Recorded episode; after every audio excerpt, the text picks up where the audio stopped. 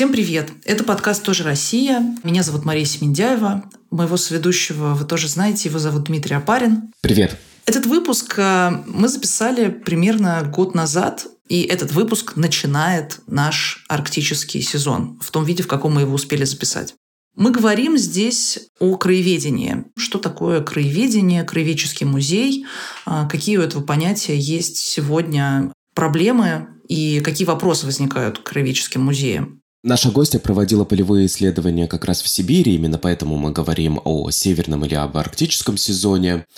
И в том числе она проводила полевые исследования на Чукотке, которую я очень люблю и хорошо знаю. Этот выпуск был записан очень давно. Он был записан э, почти год назад. И с тех пор, кажется, прошло просто сто лет, э, а не год. И вообще, в принципе, тема краеведения, которая здесь поднимается, может показаться несколько не очень интересной, актуальной и вообще какое она имеет отношение к сегодняшнему дню.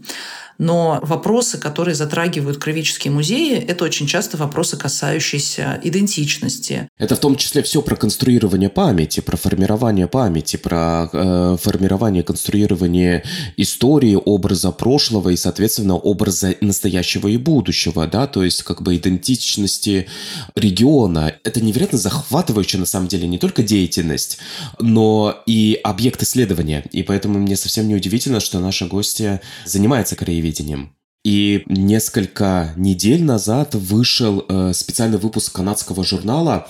Есть такой канадский журнал Inuit Studies, и я был приглашенным редактором вместе со своей коллегой Вирджини Вате.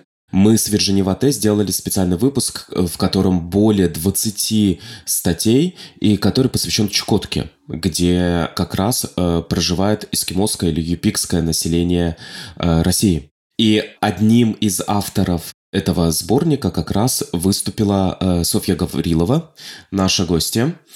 И, по-моему, это единственный автор в этом сборнике, которого мы с Машей позвали к нам в подкаст.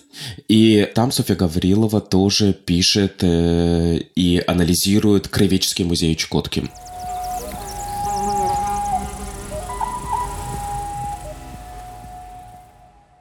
Очень-очень рада, что у нас сегодня в гостях э, Софья Гаврилова, исследователь, и Соня делает постдок в Лейбницком университете региональной географии в городе Лейпциг. Сонь, привет. Добрый день, очень рада быть с вами. Ну, кстати, еще нужно сказать, что Соня только что открыла выставку в Музее Москвы, которая называется «Уберите чучело лисы». Это довольно интересная такая, мне кажется, выставка. С одной стороны, она познавательная, историческая, и она рассказывает о том, что такое кроведение, как развивалось это кроведение, как концептуализировалось, и вот эта линия кроведения от второй половины XIX века до а, второй половины XX века. А с другой стороны, это, конечно, выставка-пародия, и вообще, как любое классное произведение, очень часто оно является пародийным. И и эта выставка... Это очень смешная выставка, на самом деле. Там, там да, очень много это, смешного это, и классного. Это, это воссоздание, условно, вот такого кондового музея 30-40-х годов, который создан просто по рекомендациям, да, музейным рекомендациям, как раз появившимся тогда. Я бы сказала, что это было скорее инструкции по тому, как должны выстраиваться кровеческие экспозиции в середине 30-х, 40-х годов, 30-х, 50-х. Мы брали некий люфт временной на материале Музея Москвы, потому что в Москве никогда не было Кровеческого музея. И нам показалось, что это интересная площадка, во-первых, поговорить, почему в Москве никогда не было Кровеческого музея, а во-вторых, как ты правильно говоришь, выстроить пародию или деконструкцию, такое тоже более, может быть, подходящее слово, вот этого кровеческого канона, по которому мы все до сих пор существуем. А мы все существуем до сих пор по этому кровеческому канону, и многие кровеческие музеи выстроены по этому образцу. Да, про Кровеческий музей очень сложно говорить и писать, и э, очень сложно ими заниматься, потому что ты все время пытаешься как-то не говорить за все 800 музеев в стране, потому что ты не знаешь, что происходит во всех 800 музеях страны, плюс там, на самом деле, я думаю, больше, их по тысячу. Поэтому я э, сразу оговорюсь, что сложно говорить, что все музеи России существуют по кровеческому канону 30-х годов. Их таких много, и, наверное, большинство. За свои какие-то полевые сезоны в кровеческих музеях России я не была лично в музеях, которые не делают этого, и я знаю о нескольких которые отошли э, от канона и э, полностью его разрушили, полностью перестроили экспозицию по каким-то новым На самом деле, про вот эту выставку это особенно интересно, учитывая, что там очень много классных вот этих рекомендаций, по которым надо строить экспозицию. Они вынесены вот так вот на стену, можно их почитать. Они часто вызывают улыбку, но самое потрясающее, что, конечно, они были совершенно серьезно написаны. Мне очень понравилось там, типа, значит, отдел природы показывает природу в кавычках. Ну, потому что, значит, чтобы не подумали, что там что-то другое можно показывать.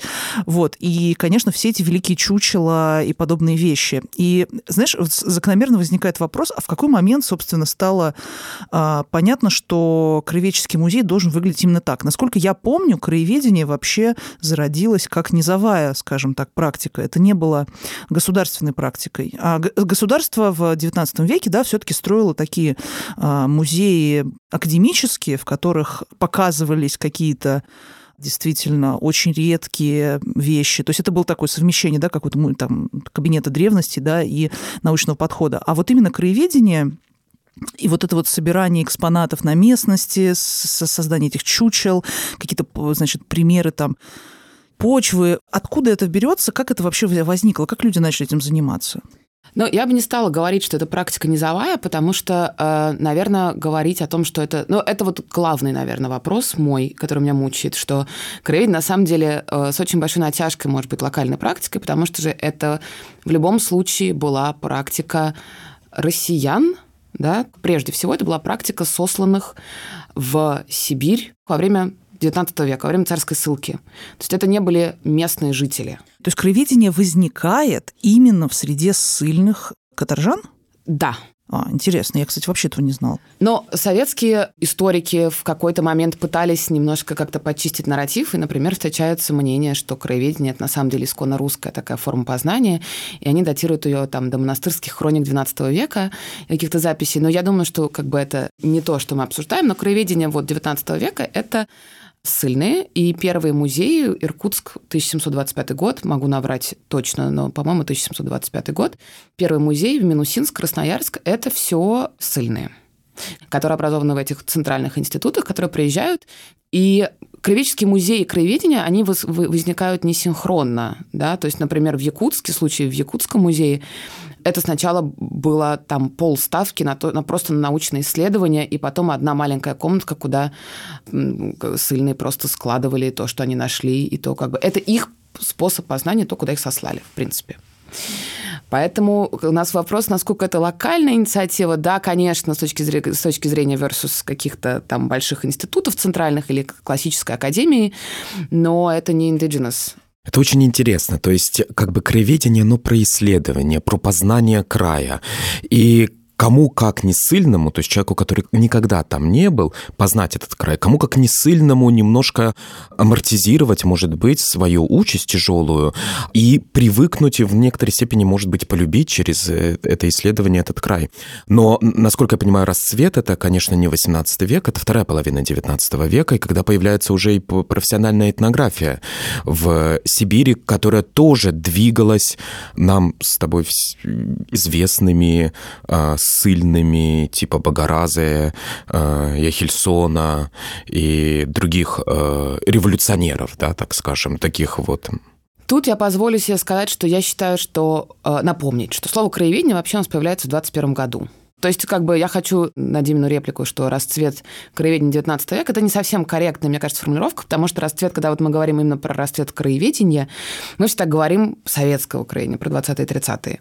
До этого я бы говорила, что у нас всплеск очень бурной локального производства знания, локальных музеев, локальных обществ изучения э, края, потому что был, например, ну, я уверена, ты помнишь, э, общество изучения быта Сибири, да, по-моему, называлось, э, которое базировалось в Иркутске, которое существовало на какие-то деньги местных, э, местной думы и каких-то торговцев, и это была очень интересная тоже форма организации знания. То есть там был так, действительно была децентрализация производства знаний про нашу родину. Когда появляются вот эти музеи сибирские? Где они появляются? Конец 18 на 19 век и дальше весь 20 век. А, здесь тоже появляются Красноярск, Минусинск, Иркутск, Якутск. Это вот первые наши краеведческие музеи. Потом подтягивается Поволжье, но первые это все равно сибирские музеи. Они занимались э, коренным аборигенным населением или они изучали в том числе и старожильческое русское население? По-разному. Там было довольно мало этнографии, я бы сказала, как мне кажется, что все-таки это скорее какие-то географические и биологические и зоологические коллекции. Например, в Пермском музее в начале 20 века довольно много было именно ландшафт того, что показывали, и ландшафт того, что изучали, он был очень неоднородный. Природа играла большую роль во всех коллекциях, и мне кажется, как раз одна из моих таких точек критики особенно западного понимания краеведения, что краеведение очень легко укомплектовать в local history, в локальную историю. А на самом деле, как бы, естественно, научная компонента, об этом очень много пишет Лоскутова, мы как раз с ней говорили на нашей конференции сейчас об этом, она очень была сильна. И я позволю себе тоже вытащить с нашей конференции инсайт ее слова, что Ей было очень одиноко, когда она этим занималась, и она ушла в другое, именно потому что у нас как-то очень мало какого-то критического поля исследования краеведения, которое вообще а, огромнейшая культура краеведение, краеведческий музей. Это одна из самых больших культурных сетей не только в России, но и на постсоветском пространстве. И мне кажется, что она как-то очень обделена вниманием, даже несмотря на какие-то последние годы и всплеск интереса к этому. На самом деле, действительно, Краеведческий музей как будто бы это такое вот э, такое место, которое а, ты всегда про него знаешь, но ты всегда его как-то упускаешь, потому что ты куда-то приходишь, ты знаешь, что там есть Краеведческий музей, как, как правило, это тоже удивительно, ведь почти в каждом городе действительно есть Краеведческий музей, но это реально частая такая штука. И часто у него очень давняя история. Он может быть с очень богатой, хорошей коллекцией, но отношение к нему, особенно, там, не знаю, у детей постсоветских, в том числе, которых водили по этим Краеведческим музеям в рамках школьных поездок будет э, очень скучное такое, потому что... Но ну, вот ты понимаешь, почему? Ну, я понимаю, почему. Потому что она, они все одинаковые. Потому что ты знаешь, как они все выглядят. Ты туда приходишь. Я помню, что было очень смешно. Мы ездили в Вологду и решили пойти посмотреть. Там очень хорошее собрание икон. Но мы пришли в музей, и там, значит, разумеется, по классике это все располагается в монастыре в бывшем, и там есть несколько корпусов. И мы пришли сначала не в корпус с иконами, а в корпус с отделом природы, который занимает там просто какое-то огромное пространство. И это абсолютно чудовищно. Ты идешь, идешь, идешь. И это даже по-своему круто. То есть эти чучела, да, любовь, с которой сделана, там вся эта природа красивая. Потом они даже там изощрились, они сделали какой-то тактильный слой себе, значит, такую тактильную такую панель они сделали, где ты можешь потрогать, как какой мех, значит, на ощупь. Детям очень нравится, они там стоят, гладят. Ну, в общем, это классно. Дети там реально ходят, смотрят, ну, окей. Но я эти все музеи видела. Любой музей, любой из нас может наизусть э, тебе пересказать, потому что все мы знаем, что там находится. И это удивительно, как это можно было превратить в такую скуку, учитывая, насколько это супер интересно. Ведь про каждое место можно рассказать так много, да? Вот ровно это э, и легло как бы вот и в мое исследование, в мою книжку. И, собственно, я всегда говорю об этом. Мне было интересно разложить по полочкам и деконструировать вот эту предсказуемость того, что мы увидим, и понять, откуда она берется. И я с тобой абсолютно согласна, что, как я говорю, провалили менеджмент разнообразия, вот. Но я не понимаю, почему так мало людей, которые просто пишут как-то на уровне чуть больше, чем какие-то региональные исследования кто у нас краевед, когда они жили, что они собрали. Просто это важное явление именно как с точки зрения производства знаний. Здесь мы говорим, и это же и пример citizen science, да, краудсорсинга, потому что краеведы 30-х, 50-х, и об этом только сейчас начинают говорить. В принципе, это идеальная модель сбора зданий, которые, по которой сейчас там в онлайн, в 21 веке существуют какие-то онлайн-проекты сбора данных. Здесь много о чем можно говорить. Википедия только из реальных людей. Ну, типа того. И насколько эта модель на самом деле заменила экспедиции или не заменила? Куда уходили эти данные? Куда, на какие практические проекты данные краеведов приземлялись?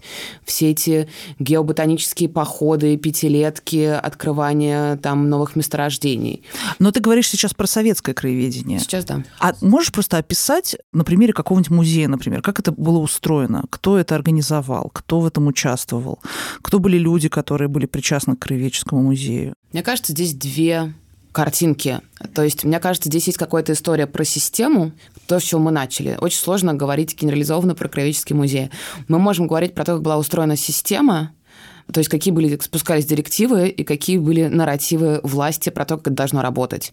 Есть какая-то локальная практика, которая, конечно же, отличалась от места к месту и от этих центральных директив. Краеведом был любой человек. И это то, что прописывалось всеми, что краевед у нас и пастух, и студент, и ребенок. У нас все краеведы. И инструкции должны быть составлены так, чтобы любой человек без предварительной подготовки э, завел себе рюкзак, это цитата, да, э, и пошел э, открывать новые растения. То есть вот эти рекомендации были выпущены советским правительством или там Министерством образования или кем? Давай чуть-чуть хронологию прямо Да, вот в двух да. словах. В XIX веке, как мы уже обсудили, расцвет клубов, и начинают появляться музеи. И э, система такая становится очень децентрализованная. И в 17 году начинаются какой-то первые разговоры э, про то, что надо, надо с этим что-то делать. И вообще период с 17 по 27 год это считается золотое э, десятилетие э, краеведения, потому что просто экспоненциальный рост снова количества музеев и интереса к краеведению. При этом возникает в 21 году на первой конференции сообщества изучения края слово «краеведение», как перевод немецкого «хейматкунде». Было много слов, ко- которые обсуждалось, выбрали краеведение. И до 27 года краеведение под академией. Создается Центральное бюро э, краеведения, ЦБК, которое находится, у него два отделения Москва-Питер, но это под академией. И все разговоры и все дебаты, они, в принципе, лежат в академическом поле. В 24-м начинают первые э, ходить разговоры про то, что нужно как-то регулировать это. И опять же, половина академиков э, говорят про то, что как важно центру научиться слушать провинцию, как важно ЦБК слышать это разнообразие. А вторая половина начинает создавать инструкции про то, как должно производиться краеведческие работы. В 27 году Центральное бюро краеведения уходит под наркомпрос. Наркомат просвещения. Наркомат просвещения, Да. да. И, собственно говоря, с 27 года начинается период централизации, который происходит тоже по-разному ухабисто, который заканчивается, ну, вот, наверное, в 55 году.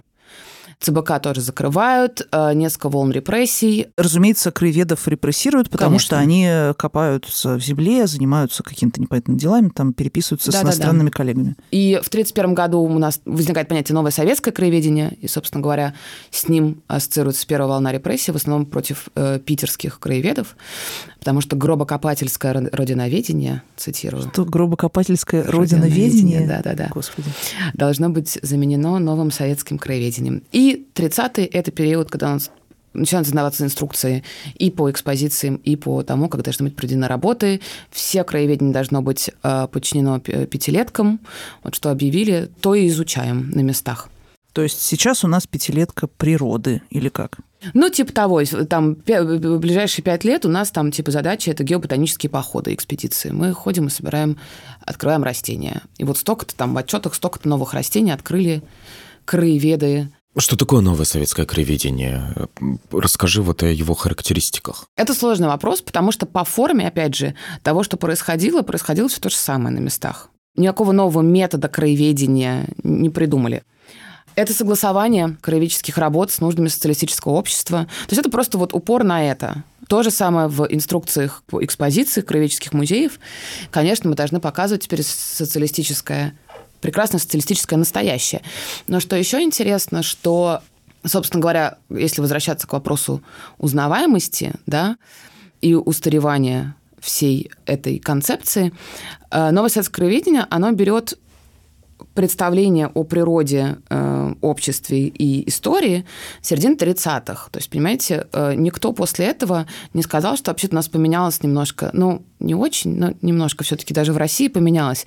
Представление о том, как бы об историческом нарративе, точно представление о том, как мы, как мы думаем, просто теории, географии появились новые, мы по-другому думаем о взаимоотношениях человека и общества, мы не думаем про то, что человек есть социалистический человек, вершина, да, вот. Поскольку централизация прошла, и вроде как все были отпущены на, на поля, э, вольные хлеба, то никто, как бы вот этого вот э, разви- развенчивания вот этих теоретических установок, которые лежат в основе экспозиции и инструкции, так и как-то не произошло. То есть до сих пор, условно говоря, вот этот вот подход природа, культура, человек, это как-то все до сих пор так вот и работает. Да, Бог с ней с природой, археологией и этнографией. Каким образом в краеведческих советских музеях э, показывалась современность? Потому что нет ничего более сложного, чем показать современность. И они показывали современность. И в целом это выглядело не устрашающе плохо.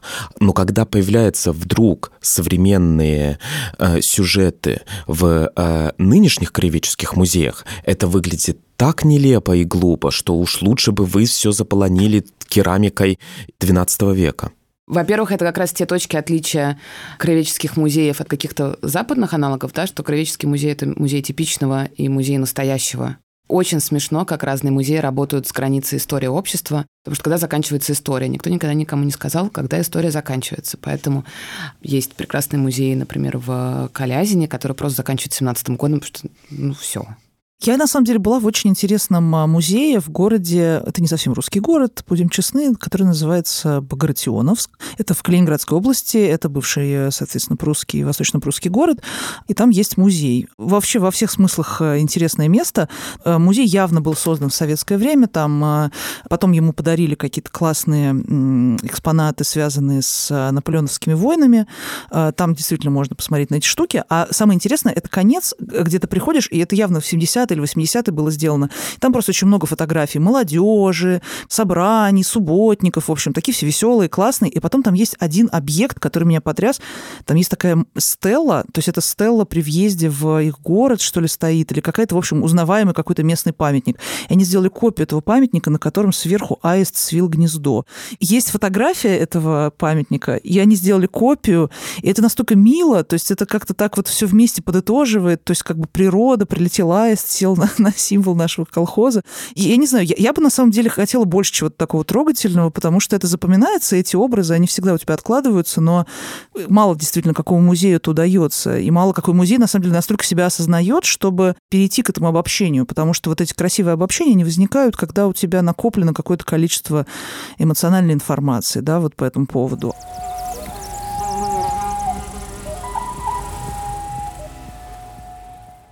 Давайте вернемся, на самом деле, может быть, немножко в Сибирь так как мы в целом говорим про какой-то арктический регион, да, вот это очень интересно, потому что, как мы понимаем, все эти музеи в Сибири организовывали люди, приехавшие совсем не из Сибири. Можешь рассказать про эти музеи и в чем их особенность? И как там возникает вот это противоречие между внешним взглядом и местной жизнью? Ну, я не согласен с Машей. Мне кажется, это все, вот это выстраивание этой дихотомии между местными и приезжими, оно опасно и не нужно, потому что приезжий становится местным. Каким образом? А когда ты становишься москвичом? Дим, ты не можешь стать чукчей. А это что, национальный этнический музей? Но ты никогда не будешь обладать, ты никогда не будешь обладать таким же набором, ну, как бы, чего тебе рассказываю, ты никогда не будешь обладать таким же набором жизненных установок, опыта конечно, и так далее. Конечно, ты но в любом случае это другой. же не музей народа.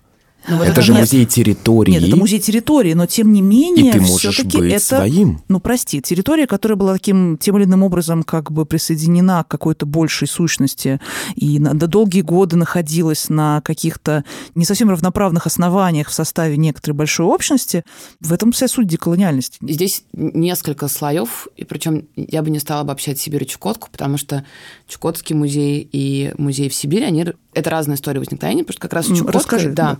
С Чукоткой это как раз, ну, вот тоже э, мне интересно, что Дима по этому поводу скажет, но вот, моя точка зрения, что это как раз был такой супер колониальная история. Музеи на Чукотке не появились в XIX веке, по крайней мере, краеведческие, они появились в 30-е, когда Чукотка стала советской, и когда были внедрены разные э, политики и механизмы оккультуривания Чукотки.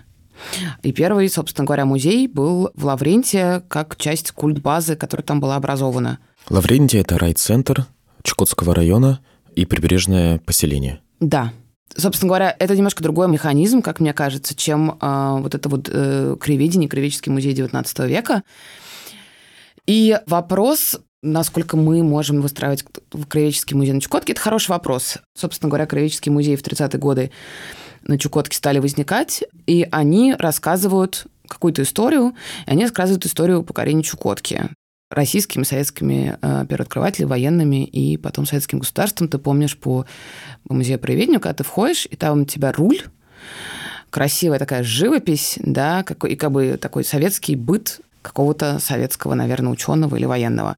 Этот разговор про диктомию, он на самом деле вопрос про то, что ну, мы не должны показывать ну, не это, не, как Тим правильно говорит, это не может быть э, музей национальности, но, может быть, это может быть музей как бы сложной современности, Потому что одна из проблем репрезентации коренных народов в краеведческих музеях, что как бы они показаны примерно в тот момент, когда их открыли русские. Да? Ну, то есть это очень фольклоризированные, очень устаревшие репрезентации. В музее в Якутске ты входишь, у тебя большой красивый коридор, и справа у тебя такие диорамы с аистами, а слева у тебя сидит манекен, в, в кавычках северного человека. Ну, одетый в Одетый в какую-то традиционную одежду. Дальше у тебя есть четыре черно-белые фотографии Долганов, Ненцев, кого-то еще с описанием А4. Ну, то есть и А4 текста. И дальше как бы это музей, который больше просто ничего про какое-то этническое разнообразие не говорит. А в Якутии ситуация сложная, потому что у тебя есть русские, у тебя есть э, якуты, которых примерно одинаковое количество, и дальше у тебя есть э, малонароды. Краеведческий музей Якутска – это Краеведческий музей Республики Якутия. Угу. И в проведении в Лаврентии это тот же нарратив, это та же репрезентация Чукотки в составе Советского Союза. Дальше вопрос, который возникает, что должно происходить, потому что мы видим, что сейчас довольно много онлайн-активизма, который исходит от представителей коренных народов. И, собственно говоря, вопрос, могут ли краеведческие музеи стать такой точкой, когда какие-то потребность в саморепрезентации, потребность, потребность в том, чтобы какие-то вещи проговаривать не про то, как дедушка, я не знаю, там жил, да, а про то, как живу я сегодня, если я э, чухча, который живет в поселке Лаврентия, чтобы она в этом музее была, чтобы этот голос был там. Со стороны коренных малочисленных народов не так много звучит, что ли, да, каких-то сформулированных культурных, как это называется, нарративов. Мне кажется, здесь даже больше вопрос. У нас слышна вообще какое-то коренное знание?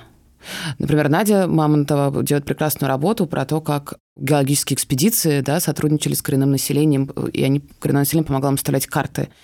У нас есть вообще понятие коренное знание? Мы как бы слышим это, мы открыты к этому? Нет. Нет на уровне государственных политики, нет на уровне каких-то официальных нарративов. Этого мало. И мне кажется, здесь даже, даже не приземляя это на краеведческий музей краеведения, этого мало.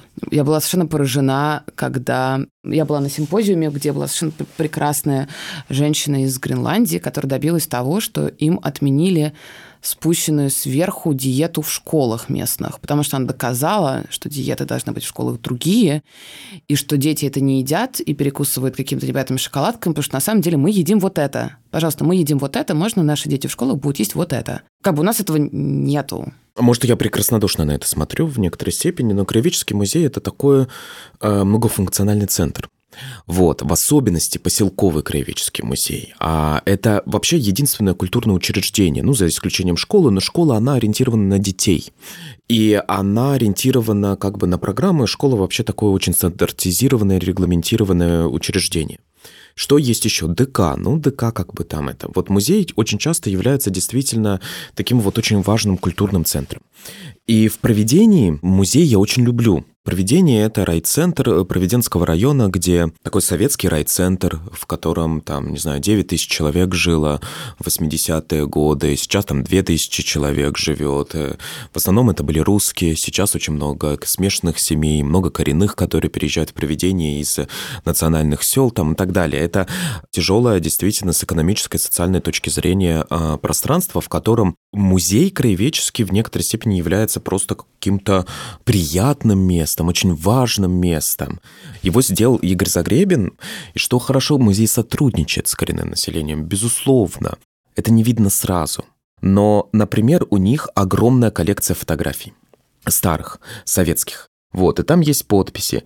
Спросите у этого, спросите у этого, там и так далее. То есть это, безусловно, какая-то совместная деятельность. Коренные приносят туда различные свои поделки, которые музей покупает.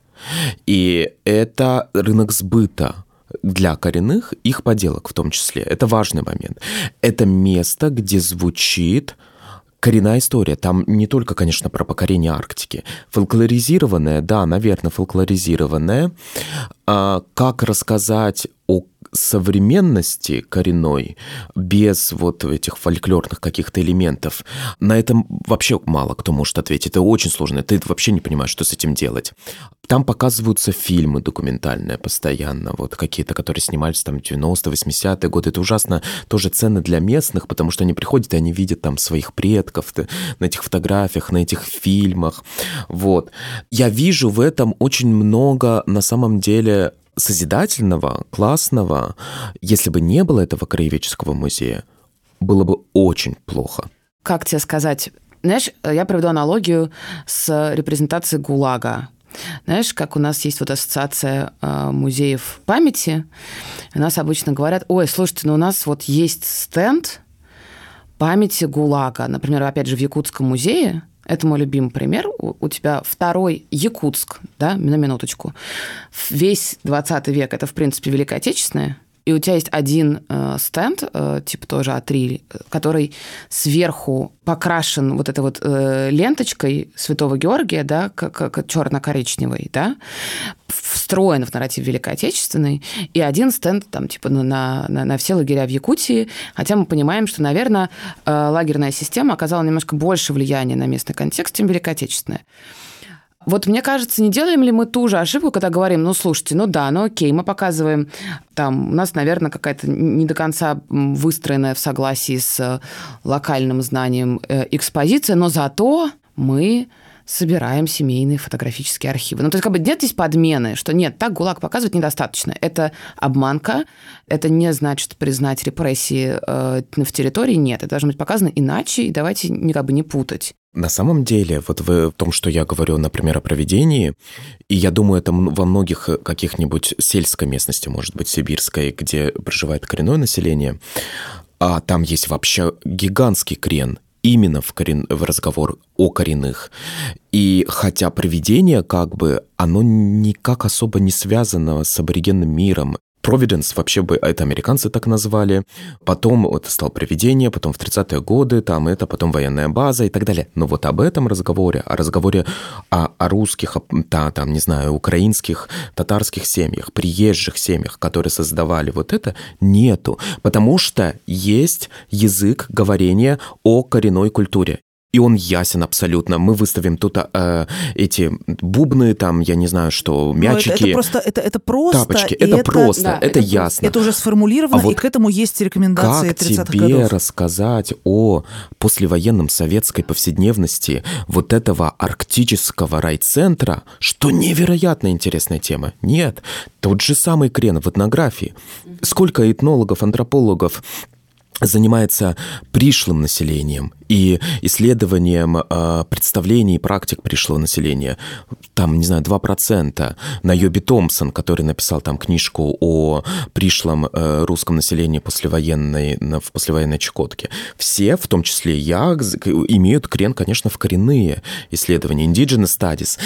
Это неплохо, не хорошо, но это есть. Два комментария. Это правильный момент, чтобы вспомнить про Томск в Томском краеведческом музее да, был сделан, мне кажется, очень важный проект, который в чем-то как раз про то, что говоришь ты, который назывался «Сибиряки вольные и невольные», который был про ссылку, про переселение, про то, как в, в Томский край очень много народу переехало и что, в принципе, эм, музей пытается говорить об этой идентичности, об идентичности переселенных, будь это ссыльные или приехавшие добровольно. И это очень интересный проект. Это очень интересно, это очень классно, потому что об этой тоже не говорят, все забывают как бы. Вот. Абсолютно. А понимаешь, ты говоришь про клон в Indigenous Studies, ты говоришь про то, что действительно у нас есть переклин в нашей современной э, этнографии какой-то академической повестки. Я говорю скорее о том, что мне хочется, если говорить на музейном языке, соучастного проектирования, да, это термин у нас. Мне хочется, чтобы, когда мы говорим про краеведческие музеи в территориях сложной истории, простите, Лаврентия, проведение, это тоже э, места, где есть история переселения. Там какой до какой-то степени десоветизирован нарратив, но опять же, ты помнишь, что там четыре фотографии древние поселения вокруг проведения, и история переселения, которая неоднозначная, она не звучит. Чего переселения?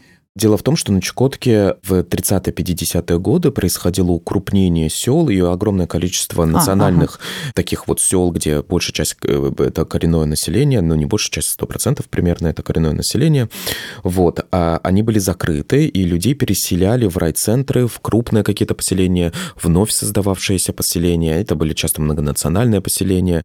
Лаврентия, например, и Лорина приняли науканских эскимосов после того, как был закрыт Наукан. Это, это имело гигантское влияние на язык, на сохранность языка на, и так ну, далее. язык потерян, я понимаю Да, сейчас. ну практически. Науканский да. язык все-таки он не считается мертвым, как сиреникский язык, э, тоже эскимосский, один из эскимосских языков. Вот, но науканский, конечно, в намного более худшем положении, чем чаплинский, хотя чаплинский тоже еще один третий эскимосский язык э, в на Чукотке тоже в плохом э, положении. 80% населения потеряли свои земли и были переселены. Во-первых, эта политика еще не признана репрессивной. И к этому у меня большой вопрос. Мы все очень много говорим о репрессиях, да, и мы все сочувствуем э, разным историям, но эти политики, как я понимаю, опять же, поправь меня, не признаны. Нет, не признаны, конечно. Вот. И, например... Это не депортация народов. Вот. Да. А второе, э, что мне кажется важно дополнить эту историю про переселение, тем, что, например, Лаврентия, ну как бы вот э, где я больше работаю, чем работала, чем в проведении, он строился как город-порт. Что это значит? Что такое город-порт? Город в город-порт должны заходить корабли. Это должен быть залив, куда могут заходить корабли. Но при этом процентов 70 того э, населения, которые были сведены в Лаврентия, это морзверобой, которым важно сидеть на высоком берегу, чтобы видеть, когда идет морж или кит, и чтобы иметь, как бы, иметь возможность охотиться. Это сильно повлияло просто на практике. И одна из историй, которую, как Дима тоже знает, э, которой я занимаюсь, это как раз тем, что сейчас морзворобойные бригады из Лаврентия, они возвращаются в поселки, если они доступны, в которых они были охотничьи базы, э, на которых они, от которых они были вывезены. Поскольку это было так недавно, по-моему, в 60-х тоже были волны, э, по крайней мере, в Лаврентии переселения, поскольку это было недавно, это, на, это в памяти есть, да, семейный. И очень часто, например, летом э, семья, муж охотник, они уезжают с бригадой, там есть какие-то дачи, они используют слово дачи, куда они привозят детей, жен, и это часть какой-то культуры. И мне кажется, это очень интересно, очень показательно, как вот это вот реосвоение поселков, откуда они были выселены, оно происходит. Ну, если возвращаться в музей, эта тема, этот сюжет не рассказывается, безусловно.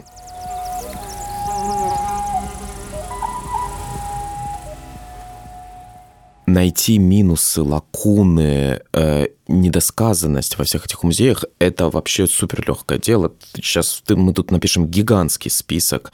А интернаты, об этом тоже не говорится Абсолютно. в музеях. Там, ну и пошло-поехало. Советизация, русификация там, и так далее. Говорится только вот о какой-то такой вот более, более-менее парадная какая-то есть история. Но это легко. А вот посмотреть на эти музеи глазами людей, которые работают в этих музеях и создают эти музеи, и которые любят это дело, и верят в это дело, и думают, что они делают общественное благо, и на самом деле так, вот это, мне кажется, вот это то, куда я хотел вас повернуть немножко. Я понимаю всю ценность музея как культурного центра, и я очень радуюсь, когда они делают что-то такое, что соотносится с местом населения, и что местному населению нужно, но мне хочется, чтобы при этом там не висели картой э, экспедиции, чтобы это перестал быть музеем освоения Чукотки. Понимаешь? У меня вопрос, понимаешь, с кем резонирует сейчас Краеведческий музей проведения? кто-нибудь думает про свою личную семейную историю 20 века в тех штампах и в тех нарративах, которые говорит музей, или нет? Кто-нибудь себя с ним соотносит, кроме директора музея? Хороший вопрос. Ну, мне кажется, на самом деле, вот я сейчас попыталась для себя сформулировать. Мне кажется, здесь самое интересное это то, что, в принципе, вот эта вот линейная европейская история, которую мы все при, при, при, привыкли считать, э, значит, золотым, золотым идеалом построения любой экспозиции, вот эта история про от древнего к современному, про какое-то линейное движение, про какой-то прогресс и вот про это все, это вообще не имеет никакого отношения, как правило, к историям, которые ты рассказываешь где угодно, кроме Европы, да, потому что это, правда, не совсем, это все не совсем подходит. Можно в это все как-то как уложиться, но это будет очень, очень убого. И, к сожалению, это действительно часто получается убого, потому что все эти истории абсолютно одинаковые. жил какой-то народ, потом к нему пришел более э, высокоразвитый народ с э, классными технологиями, которые этот народ, значит, э, либо подчинил, либо как-то купил, потом они, значит, договорились, потом все стали жить вместе, и теперь у нас классная жизнь. Это все как бы одна история. Я думаю, что нет ни одного музея сейчас, может быть, я ошибаюсь, может, такие музеи есть, если кто-то знает, пусть, пожалуйста, про это расскажет. А, музей, который выстроен из оптики вот меня, как человека, который живет на определенной территории, я не знаю, например, в каком-нибудь сибирском городе или, не знаю, или на, на, на крайнем севере, где-нибудь за, за полярным кругом, да, вот я здесь живу, у меня здесь своя жизнь абсолютно, моя история начинается, на самом деле, там, не тысячу лет назад, а на самом деле моя личная история начинается 20 лет назад. И вот как бы эта история такая, такая, такая, про все остальное я знаю через призму своего личного опыта. Все остальное мне нерелевантно. Я хочу знать только как бы сейчас то, что имеет отношение к моему личному опыту опыту, и через него уже координироваться со всей историей 20 века, с историей европейских цивилизаций, с историей там чего-то еще. Пусть это будет археология, пусть это будет этнография, пусть это будет все что угодно, но пусть это будет мое, да, как бы то, что я для себя сейчас хочу изучить. Потому что, если честно, все краеведческие музеи, разумеется, как и многие другие музеи, все равно сделаны из позиции музейного работника. Потому что, на самом деле, первичный потребитель музея – это музейный работник. И он создает его для себя и для тех, кто с ним. То, что ты говоришь, меня вдохновило на то, чтобы подумать, что и, наверное, сформулировать, что как хочется, чтобы э, Краеведческий музей, во-первых, не боялся быть пространством ошибок и экспериментов, да, чтобы вот это вот в советское время, ну вот в конце 20-х, заданный вектор на создание обязательной репрезентации социалистического строительства в крае, не его разбивать, а разбивать про то, что как бы немножко сближаться с тем, что говорит Дима, да, уходить скорее к переформулированию того, что музеи должны делать и как они должны выстраивать диалог. Черт с ней, с чучелами, да, черт с ним там с рулем корабля. Давайте просто начнем экспериментировать и начнем выстраивать этот диалог, в том числе понимая, про что мы говорим. Мы, мы, мы говорим про современность, и как ты говоришь, про последние 20 лет, да, или вообще про что это может быть. И Главное, давайте вспомним, что это типа тысяча музеев, которые очень хочется как-то официально перекрестить и отпустить на свободные хлеба и сказать, что никому ничего не должны. Вот. Но должны только заниматься как-то пониманием, кто вы есть. Ну хорошо, смотрите, в общем, есть, например, вот эти локальные музеи, которые создаются местными жителями, приезжими, неприезжими, это не важно, которые рассказывают о локальной, безусловно, истории, советскими штампами, которые занимаются публикационной активностью, культурной какой-то активностью в селах и которые, э, как они умеют и как могут сотрудничают с местным населением. Действительно, там местное население что-то им несет, сдает, они занимаются и этнографией, и этноботаникой, и этногеологией, и чем угодно это то, что является некоторой репрезентацией вот всех этих локальных и семейных историй. А есть, например, чудовищная, федеральная, безумно колониальная, гуляющая выставка «Россия. Моя история», которая рассказывает тебе ужасную, каноническую, кондовую историю. Там всегда есть локальный компонент обязательно. И это позорная, страшная, уродливая инициатива, которая для меня стоит вообще-то, если честно, на другом полюсе по сравнению с краеведческими музеями. Я вообще вот в нашем диалоге, я их постоянно хочу защищать и вот буду придерживаться этой линии. Я понимаю твою позицию, но зачем а, противопоставлять одно не самое идеальное другому не самому идеальному. Я понимаю, что мы здесь ищем человека, и, конечно, то, что создано человеком, а, то, что делает а, так или иначе кто-то заинтересованный, кто-то реальный живой, к кому ты можешь обратиться и с которым ты можешь взаимодействовать, это гораздо круче, чем, чем действительно выставка «Моя история», которая похожа на какой-то распечатанный на 3D-принтере фантасмагорический сон какой-то чей-то. И то, и то — это стороны, мне кажется, одного процесса, я скажу одну реплику про «Россия. Моя история». Мне очень странно, почему вместо того, чтобы просто спустить новую повестку в Кровеческие музеи, было принято решение строить параллельную сеть. Э, ладно, мы все, нам всем скучно, и мы не ходим в Кровеческий музей, но если у вас есть такая готовая музейная сеть, которая привыкла быть э, централизованной, почему туда не спустить это? И, собственно говоря, 10 декабря в этнографическом музее была конференция Министерства культуры, на которой, как было заявлено, должны были представить модель краеведческого муниципального музея. нарратив той секции про этот самый модель был очень разный, потому что, с одной стороны, все согласились, что краеведческие музеи должны быть перестать быть э, братьями-близнецами, и было приглашено довольно много э, региональных музеев, которые что-то говорили про свой опыт Потому что действительно идея того, что музеи должны быть разные, но модель должна быть, она как-то вот звучит. Я не пока не очень разобралась, как это может да, сосуществовать.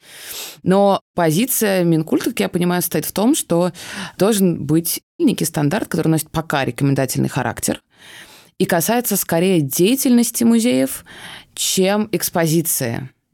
Но, как мы понимаем, одно невозможно без другого, да. Директор исторического музея как раз подчеркнул в своем докладе, что хочется уходить от этих практик э, собирания семейной истории, от этого нового краеведения, в кавычках, которое мы вроде как все с вами любим, да. Музей вообще не гоже этим, этим заниматься, вот, а должен заниматься своей коллекцией, нечего. Вот очень интересно, из чего эта коллекция состоит. Как будто она откуда-то, знаете, возникла из воздуха фантастическим образом. Мне кажется, все музеи, так или иначе, всем известно, как бы всем понятно, что все музеи изначально возникли как частные инициативы. Вообще музей – это частная инициатива. Это не что-то, что возникает просто откуда-то. Потом из частных инициатив они стали государственными. В том числе они стали государственными, потому что частная инициатива правителей государств была в том, чтобы собирать, например, коллекцию Эрмитажа. И откуда берется в таком случае вообще коллекция музея, не очень понятно. То есть это все какое-то государство, замкнутое на государстве, государственные музеи, которые другим государственным музеям передают по специальным государственным распоряжениям какие-то коллекции. Что это такое? Ну, то есть это бред, конечно. Это очень плохо и очень грустно, и это так странно. Ну, то есть новое краеведение кажется совсем не такой уж опасной практикой, а борется с ним буквально вот точно так же, как, мне кажется, в часто в последнее время вспоминают 30-е, но тем не менее, действительно, ведь тогда как бы эта борьба с краеведением тоже начиналась с того, что типа не нужно нам это все. Мне кажется, здесь очень много кто с кем борется. И, э, например, с нашей э, выставкой э, это так совпало, что у нас выставка открылась, когда, значит, был представлен этот модельный стандарт. Причем мы свои даты объявили, как бы, мне кажется, раньше, чем Министерство культуры. Но, значит, с нами борются э, те, кто, сейчас процитирую, девочка-фотограф, которая спустили госзадание растоптать краеведение, это я, если что. Это вот. кто такой сказал? Это группа «Музейный гид», да, вот. А, хук слева со стороны, значит, краеведов а, у нас был. Но я совершенно не расстраиваюсь. Это выставка, которая должна раздражать. Она раздражает. Это все очень правильно. Люди защищают, да, в некоторой степени вот это уютное советское кроведение. Давай вот немножко поговорим об этом уюте, который ты пытаешься растоптать своими э, грязными ботинками. Ну а на самом-то деле оно уютное, ты приходишь вот в этот небольшой краеведческий музей в селе, либо в малом городе, и ты видишь эти чучела. Сердце радуется, когда я вижу этих чучела. Я обожаю их. На твоей выставке я провел немало времени около этих чучел, не смеясь над чучелами, а любуясь чучелами. Я очень люблю вот эти черепки, керамику, которую тут выставили. Я очень люблю рассказ там про почву какую-нибудь, там туда-сюда. Потому что в некоторой степени я не воспринимаю эти краеведческие музеи которые мы видим, как э, продукты регламентации 30-х годов. Я воспринимаю их как продукт вот этого советского эскапизма 60-х, 70-х, 80-х годов, когда ты не хотел заниматься, там, не знаю, а, историей партии, вот, когда ты не хотел заниматься историей революции 17 -го года в Петрограде, а ты хотел заниматься своим краем, и ты уходишь, да, ты как-то бежишь от этой советской реальности в чучело медведя, Медведев, э, э, керамику э, фатьяновской ну, культуры. Такой Довлатов такой, да? Да, да, в этом есть своя, своя прелесть, своя красота и свой уют. Дима, ты знаешь, вот есть люди, которые собирают и обожают советские елочные игрушки. Извините меня, пожалуйста, все любители советских елочных игрушек, но для меня советская елочная игрушка — это чудовищная, отвратительная, липкая манная каша в детском саду. Во всех проявлениях такая вот отвратительная позднесоветская действительность. Мне очень жаль, что мне выпал такой советский опыт, но он у меня такой как бы. И при этом вот как бы в любви к советским елочным игрушкам все люди, которые их очень любят, пытаются как бы некий универсальный опыт сюда подтянуть, что типа, ну это же так здорово, ну Дед, ну, Дед Мороз же, Новый год. Я счастлив за тех людей, которым досталось счастливое советское детство, да, но правда я немножко вижу здесь с твоей стороны эстетизацию, то есть ты свой личный опыт в это вкладываешь, разумеется, конечно, как и любой человек, который что-то эстетизирует, да, из прошлого. Для тебя даже это действительно какая-то манная каша из детского сада может быть приятным воспоминанием, да. Смысл в том, что как бы с советскими музеями краеведческими это все то же самое, потому что Для меня, например, таким эскапизмом является художественный музей. Я скорее отношусь так к художественному музею. То есть я могу пойти в Пушкинский музей, и эскапизм вот в художественном музее, он мне очень понятен, потому что он для меня как раз-таки как бы связан с чем-то хорошим. Но вот мне кажется, что Кривеческий музей не стоит оправдывать просто тем фактом, что на фоне того, всего остального как бы они выглядели не так и плохо. Я очень вам завидую, потому что вы можете э, говорить, любите вы манную кашу или нет, а я не могу не сказать, люблю я Кривический музей или нет, потому что у меня абсолютно здесь э, какой-то включается режим... Исследователя, да, ученого. Да, ну, исследователя ученого, и у меня нет никаких чувств к музею. То есть я уже скорее их ненавижу, я очень надеюсь, что я э, закончу уже вот с книжками всю эту историю, буду, наконец, заниматься чем-то другим, чем мне хочется. Поэтому я их скорее ненавижу как просто тему.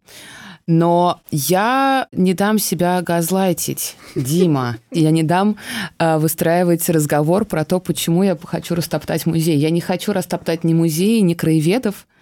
Это неправильная точка входа в наш разговор. Я считаю, что то, что делают краеведы, это очень важно, это очень нужно, этого должно быть больше. Точно так же я считаю, что краеведческие музеи э, должны прекратить болтаться в неопределенности между их, с одной стороны, уже нет централизованного управления, но подсознательной или сознательной репродукции тех нарративов, которые помнит бабушка куратора, мне кажется, они так зависли в каком-то таком чистилище, и хочется уже, что с ними что-то произошло. По вопрос уюта, у меня это уют безнадеги, потому что я не понимаю, с кем говорят опять краеведческие музеи. Я не понимаю, для кого производится это знание. Для Димы, очевидно. Что как бы есть какой-то прослойка краеведов, которые разговаривают друг с другом и которые зациклены на какой-то своей форме производства знания. Ну так давайте дадим им больше автономии, признаем это, как-то это будем слушать. Краеведческие музеи, они для кого? Понимаешь, ты говоришь, что ой, я туда прихожу, и мне так вот уютно, и манная каша, и детский сад, но как бы, Дим, кроме тебя-то ходят школьники, которые учат э, историю и природу края вот поэтому. И классно, если это школьники, у которых есть э, другие нарративы. И это школьники, у которых есть интернет да, потому что, опять же, мы говорим с вами в рамках арктического выпуска, и там бывает, что интернета нет. Вот тот бульон, который есть сейчас, он, мне кажется, не всегда вредит, но он не полезный каждый человек, ну, мечтает, да, и ты, наверное, тоже мечтаешь. Ты представляешь себя человеком, который создает музей. Иногда просто в праздной думе, пока ты э, бежишь по дорожке или идешь по парку. А какой краеведческий музей мог бы быть тебе люб? Дим, прости, я зарублю твою концовку прекрасную. Э, нет, я не представляю себе. Я не хожу по парку, мечтаю о краеведческом музее. И это интересный разговор, потому что я э, родилась в Москве, и у меня вообще очень сложно с пространственной идентичностью. А я не чувствую себя вправе э, строить краеведческий музей какой-то другой территории. Ну, то есть у меня нету того, того места, того края, которое могла бы собрать. И, может быть, поэтому я хороший исследователь краеведческих музеев. Я хочу ездить по стране, в которой я узнаю много локальных нарративов, «Правда» и узнаю про э, сложную, сложно сочиненное счастье э, современной деревни, поселка или небольшого города, а не э, вижу, э, как мы с Машей говорили, не узнаю то, что я видела миллиард раз. У меня был бы люб тот краеведческий музей, который бы меня удивил и рассмешил. Как мужчина примерно. Ну, я не знаю, что еще к этому добавить. Я абсолютно согласна. Я, наверное, даже э, более чем согласна. В общем, Соня, спасибо тебе большое за, за этот выпуск. Он, конечно, у нас получился... Ну, то есть он вроде как действительно про северные территории, но вообще в целом про все. Но мне кажется, что здесь невозможно не комплексно было про это поговорить. И, по-моему, это был очень интересный разговор. Спасибо тебе большое. Спасибо. Спасибо большое вам, что позвали. Спасибо, что дослушали. Этот подкаст мы записываем на студии «Либо-либо». А, над этим подкастом, кроме нас, работали редакторка Лиза Каменская, продюсерка Гульнара Делекторская и звукорежиссер Павел Цуриков.